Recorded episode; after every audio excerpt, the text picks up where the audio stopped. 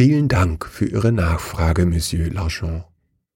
Hiermit bestätige ich, dass Ihr Scheck meinem Konto ohne jegliche Verzögerung gutgeschrieben wurde. Vielen Dank dafür. Darüber hinaus möchte ich betonen, dass es mich freut, dass die Arbeit meines Vaters und seines Arbeitgebers mittlerweile auch in Frankreich Interesse findet. Mein Vater und Monsieur Hercule Poirot haben nie einen Hehl aus ihrer belgischen Herkunft gemacht. Obwohl sie oft in britischen Diensten agierten, trug sie ihre Detektivarbeit meiner Erkenntnis nach seit 1928 nie mehr in französische Gefilde. Aufgrund dieser Tatsache gilt auch meine Kollegin Agatha Christie, beheimatet in der Grafschaft Oxfordshire, als Biografin von Hercule Poirot. Leider muss ich gestehen, dass ihre reißerischen Werke zum einen meinen Vater, Captain Arthur Hastings, in ungünstigem Licht erscheinen lassen, obwohl er, ohne gefragt worden zu sein, als Ich-Erzähler missbraucht wird. Zum anderen erwecken diese Arbeiten, wie Sie bereits richtig vermuten, den Eindruck, Monsieur Poirot wäre quasi unfehlbar. Die Wahrheit ist vielmehr, dass Monsieur Poirot und mein Vater als detektivisches Duo agierten und ich für meine eigene Recherche auf seine akribischen und umfangreichen Notizen zurückgreifen kann. Seien Sie versichert, dass sich durchaus ungelöste Fälle finden lassen, von denen die Begebenheiten um Lady Emily Willard, nach denen Sie sich erkundigt hatten, sicher zu ihrer Zeit Anlass für wilde Spekulationen gegeben haben. Sie verstehen also, dass ich Ihnen die folgenden Informationen auch ohne Ihre großzügige Unterstützung meiner Arbeiten wirklich gerne zur Verfügung stelle. Ich berufe mich dabei auf die Aufzeichnungen meines Vaters. Im Jahre 1933 war mein Vater von einem Aufenthalt in Argentinien zurückgekehrt und Monsieur Poirot hatte noch nicht seinen Wohnsitz in den Whitehaven Mansions bezogen. Vielmehr pendelte er zwischen Luxussuiten diverser Hotelbetriebe. Das sei nur am Rande erwähnt, mag es doch das Skizzenhafte der Unterlagen erklären.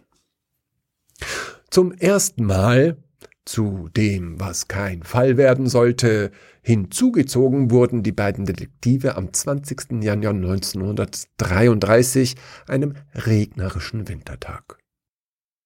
Der Wohnsitz der Familie Willard befindet sich in Harrow Castle, vom ehemaligen Gutshof ist nur eine Villa bewohnt.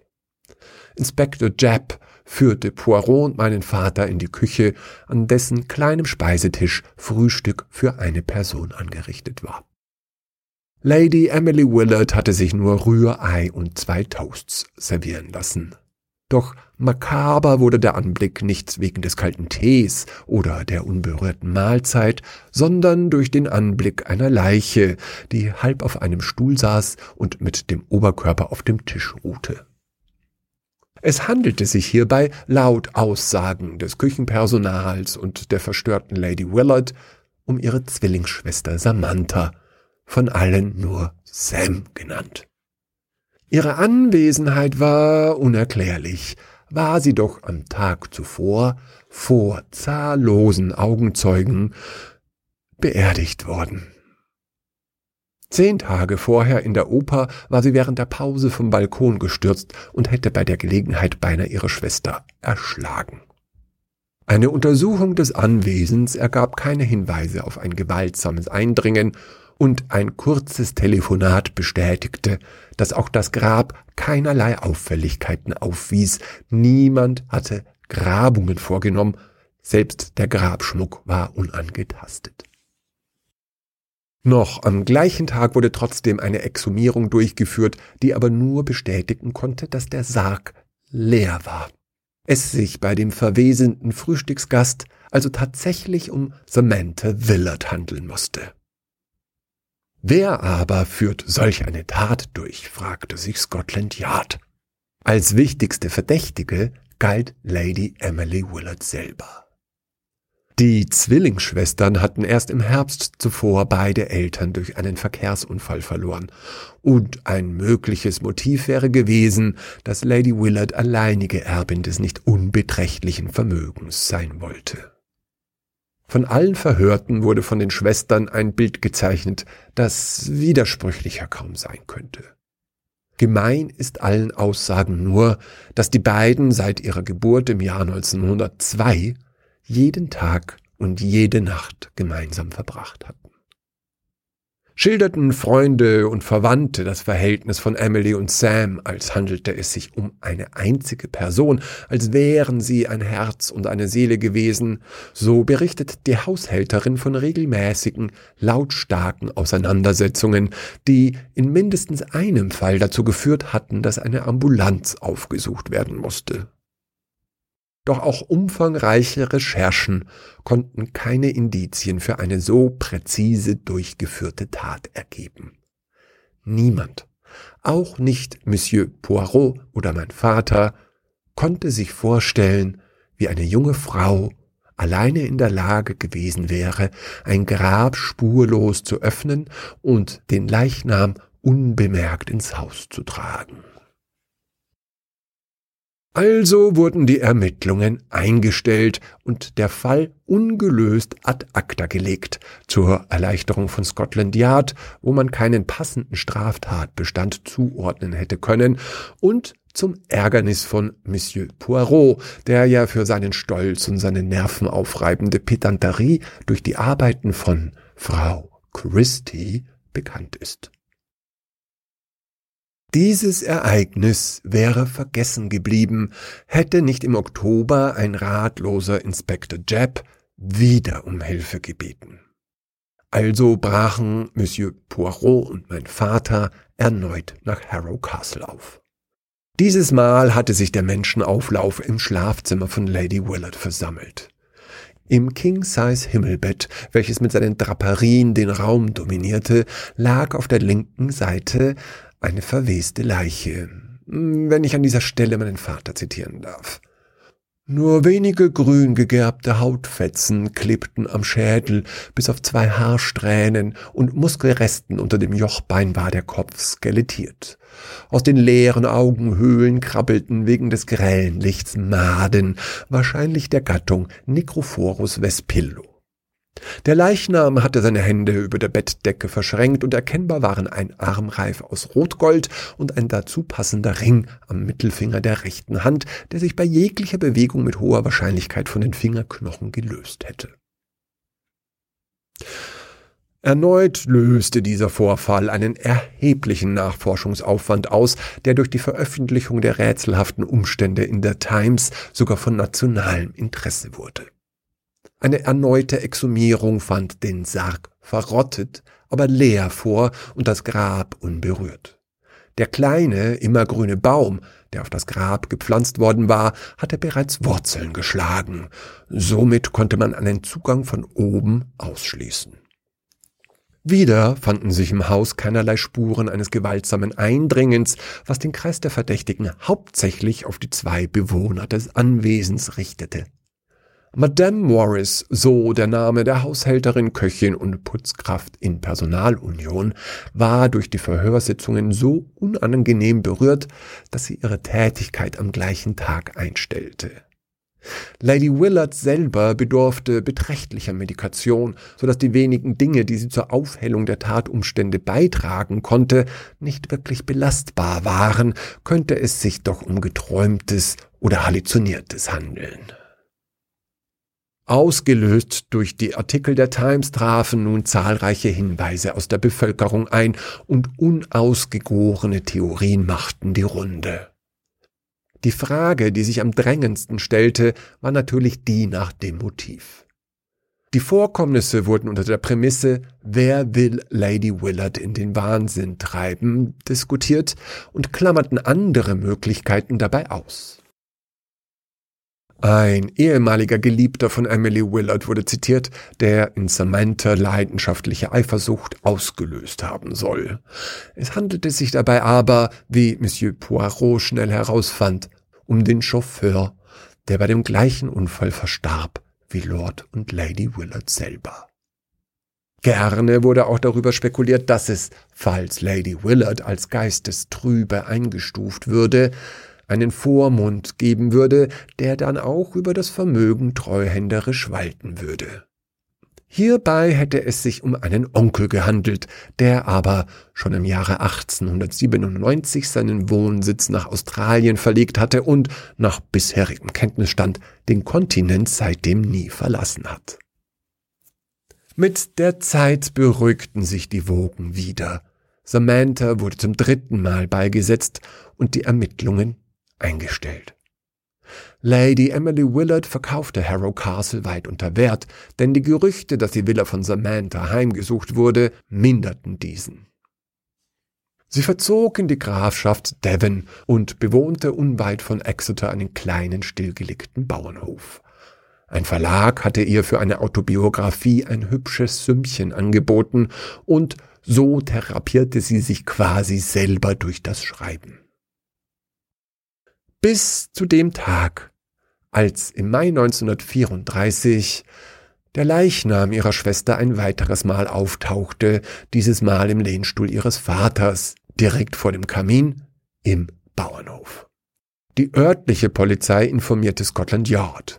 Der Fall landete wieder im Schoß von Inspektor Japp und schon machten sich Monsieur Poirot und mein Vater auf in den Westen. Sie erreichten Kenford bereits am nächsten Morgen und konnten noch einen Blick auf Samantha werfen, die nun bereits komplett skelettiert war. Die übrig gebliebenen Stofffetzen ihres Leichenkleids, die Schuhe, der Gürtel und der Goldschmuck machten eine Identifikation einfach. Lady Emily Willard hatte einen Nervenzusammenbruch erlitten und lag in der Notaufnahme des Royal Devon and Exeter Hospitals, war aber nicht vernehmbar.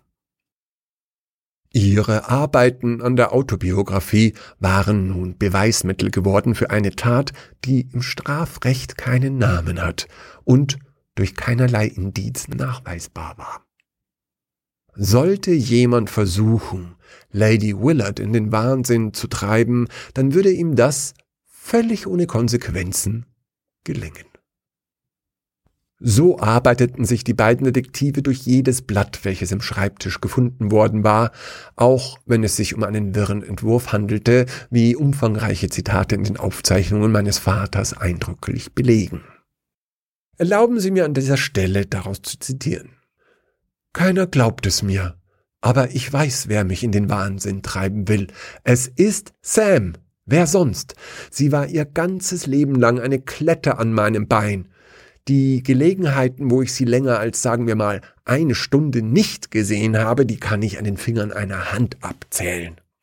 Immer war sie um mich und immer war sie meiner Aufmerksamkeit bedürftig.« Wir waren bereits 14 Jahre alt, als ich mir unter heftigem Streit das Recht erkämpfte, alleine die Toilette zu besuchen. 14 Jahre alt. Keiner kann sich vorstellen, welche Auswirkungen diese Art und Aufdringlichkeit auf einen Menschen haben können. Wenn ich Sam von einem Traum erzählte, behauptete sie, genau das Gleiche geträumt zu haben, selbst wenn ich ihn im Moment des Vortrags frei erfunden hatte. Schmeckte mir etwas nicht, verweigerte sie es auch. Verliebte ich mich, verliebte sie sich auch. In die gleiche Person, wohlgemerkt. Und nun, nachdem sie die Treppe hinuntergestürzt war und sich endlich das Genick gebrochen hat, kehrt sie als Leichnam zu mir zurück. Das sieht ihr ähnlich. Diese Unterlagen wurden den behandelnden Ärzten zur Verfügung gestellt und Lady Willard in die geschlossene Psychiatrie eingewiesen. Zu diesen Zeiten eine Institution, die eher einem Gefängnis ähnelte als einer Heilanstalt. Man war nicht so aufgeklärt wie in unseren 70er Jahren, wo viele Menschen um seelischen Rat suchen. Ausgelöst durch die nebensächliche Bemerkung, Samantha Willard wäre beim Sturz von einer Treppe gestorben und nicht vor zahlreichen Augenzeugen in der Oper, widmeten sich Monsieur Poirot und mein Vater den Umständen dieses Todes gründlich, aber ohne neue Erkenntnisse zu gewinnen. Wieder erlosch das öffentliche Interesse und auch die beiden Detektive wandten sich neuen Aufgaben zu. Der Fall mit dem französischen Geldverleiher erlangte ja durch Miss Christie reichliche Bekanntheit. Warum dieser ungelöste Fall aber vielleicht ihre Aufmerksamkeit verdient, ist die letzte Begebenheit, die ich hiermit schildern möchte und die mein Vater nur mit einer Randnotiz vermerkt hat. Am 11. November 1934 öffnet eine Krankenschwester, die zufälligerweise auch den Nachnamen Christie trägt, die Zelle 138 und findet ihre Patientin Lady Emily Willard winselnd in eine Zimmerecke gekauert vor. Im Bett liegt, Sie erraten es wahrscheinlich, das Skelett von Samantha. Gürtel, Ringe, Schuhe, eindeutig die verstorbene Schwester. Die Nachtschwester hatte die Tür um 22 Uhr des Vortages zugesperrt. Seit diesem Zeitpunkt hatte der Schlüssel im Schwesternzimmer gehangen und war, laut Aussage selbiger Pflegekraft, keine Minute ohne Bewachung. Wie kam Samantha in das Zimmer? Wir haben hier also einen ungelösten Fall. Es gibt eine Tat, aber keinen Tatbestand. Keine Erklärung, nicht einmal ein Opfer, nur die Aufzeichnungen meines Vaters. Lady Willard beging keine 4 Wochen später einen Selbstmordversuch, überlebte und kann sich mittlerweile laut telefonischer Auskunft nicht an die Vorfälle erinnern. Die Times entschloss sich, nicht zu berichten. Monsieur Poirot versuchte, das erneute Auftauchen Samanthas zu ignorieren. Der bereits erwähnte Onkel aus Australien erbte das Vermögen und liquidierte jeden Besitz der Familie Willard. Samantha ließ er Feuer bestatten. Sie ist seitdem, meines Wissens nach, nie mehr aus dem Reich der Toten zurückgekehrt. Vielen Dank noch einmal für Ihre Spende, sehr geehrter Herr L'Argent. Ich hoffe, Sie können mit diesen Informationen einen spannenden Film drehen. Mit herzlichen Grüßen verbleibe ich, Ihr Jonathan Hastings.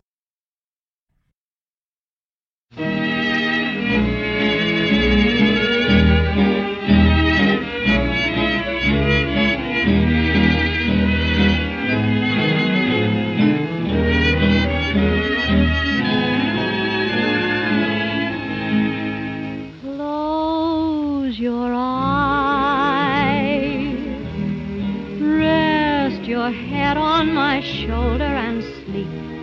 Close your eyes, and I will close mine.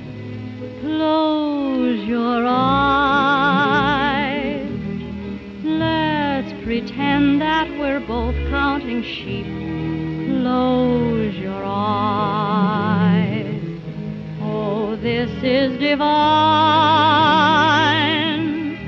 Under a midnight sky, watching a single star, thrilled by the beauty up above. Alone, just you and I, hearing a steel guitar, thrilled by the beauty of our love. Close your eyes, rest your head on my shoulder and sleep. Close your eyes, and I will close mine. Close your eyes, let's pretend that we're both counting sheep. Close your eyes. Oh, this is divine. Music plays, something dreamy for dancing while we're here romancing. It's love's holiday, and love will be our guide. Close your eyes when you open them, dear, I'll be here by your